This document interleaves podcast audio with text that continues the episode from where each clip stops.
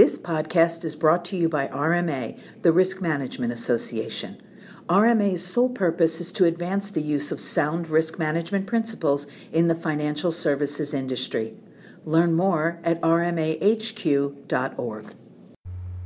Hello, this is Bernie Mason, RMA's regulatory liaison. Recently, the Federal Reserve Board issued a publication entitled Perspectives from Main Street stakeholder feedback on modernizing the Community Reinvestment Act. This document is a summary of feedback the Fed said that it had received from bankers and community groups during a series of 29 roundtable discussions on the current state of and potential revisions to CRA.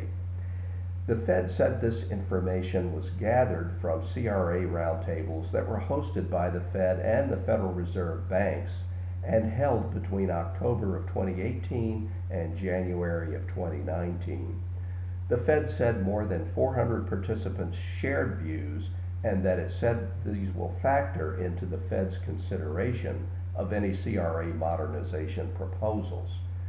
The document covers feedback in the following general areas. The first of these is assessment areas. The Fed said there is general agreement that the regulation needs to be updated due to the changing landscape of financial services and the increasing use of technology to deliver banking products and services. Many participants believed that assessment areas should be expanded and based on a combination of a bank's lending activities, deposits, and or market share defined by both the bank's physical and online presence. However, some participants expressed concern regarding reliance on deposits to define assessment areas, as this data may be difficult to track and geographic concentration of deposits in urban areas could weigh against rural areas. Difficulty was also noted in defining the geography of a bank's digital presence. Some participants indicated that partial counties should continue to be acceptable as an assessment area, and some bankers raised fair lending concerns related to the geographic scope of assessment areas, expressing reluctance to expand assessment areas due to the impact it could have on which markets would be reviewed for fair lending risk.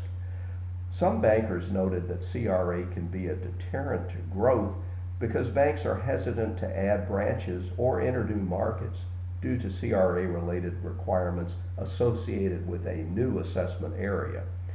Community groups stress the importance of maintaining a focus on physical branches and continuing to evaluate the geographic distribution of bank branches, noting that low and moderate income individuals, the elderly, and rural populations rely heavily on branches.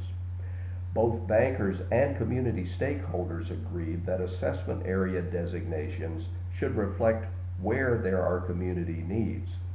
Several participants suggested flexibility to go beyond a bank's defined assessment area to receive credit for activities in areas that are not currently being served and where there are the greatest needs. Bankers stress the need for updating the assessment area definition in order to ensure that institutions receive credit for activities that they were engaged in outside of their current geographic assessment areas. Another topic was CRA in underserved communities. Several participants recommended creating specific CRA zones and providing CRA credit for any qualified CRA activity in that zone. However, there was disagreement on how these zones should be designated. Regardless of how the zones are designated, participants stated that these areas should be clearly defined and banks should know exactly how their activities in these zones would be evaluated and what documentation would be required to show how area lending, investment, or service needs were met. Stakeholders urged regulators to establish clear standards to determine whether a bank has satisfactorily met the needs within its assessment areas so that the bank will definitely know when it is permitted to engage in activities outside of its assessment area. The report states that a common theme mentioned in these roundtables was that rural communities are unique. Smaller investments can be more impactful, transactions may be more complex, and there may be limited capacity when it comes to nonprofit intermediaries and or local government. Participants also urged regulators to think more broadly about underserved populations and focus more on people than on geography. Another subject area was performance test structure. Participants generally agreed that the performance test structure needs reform and that different evaluation methods should be maintained. Bankers suggested the asset thresholds are out of date. The report states that there was significant concern raised regarding the adoption of a single metric or ratio for the evaluation of community development activities, as this would not provide sufficient flexibility. Another topic was evaluating performance. Nearly all participants stressed the need for more clarity, consistency, and timeliness regarding CRA examinations. While participants raised significant concerns about a single metric approach, they expressed openness to more quantitative assessments of CRA performance. Bankers also expressed the need for greater clarity in examination expectations ahead of the review and what level of activity was required to achieve certain ratings. Another topic area was defining community development activities.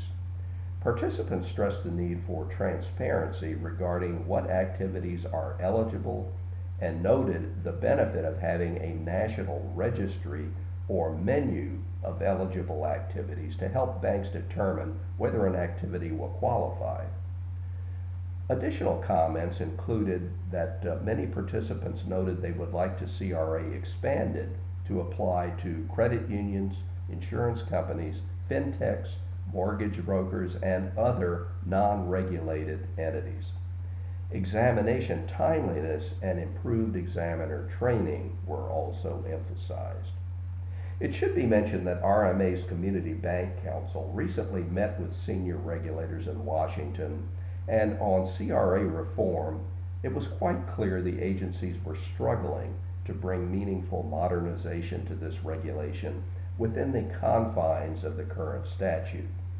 They stressed the necessity for complete and meaningful public input on this project, and the regulators will shortly be issuing a notice of proposed rulemaking to gather such comments and questions and they projected that this will be issued within the next two or three months. Thank you very much for listening.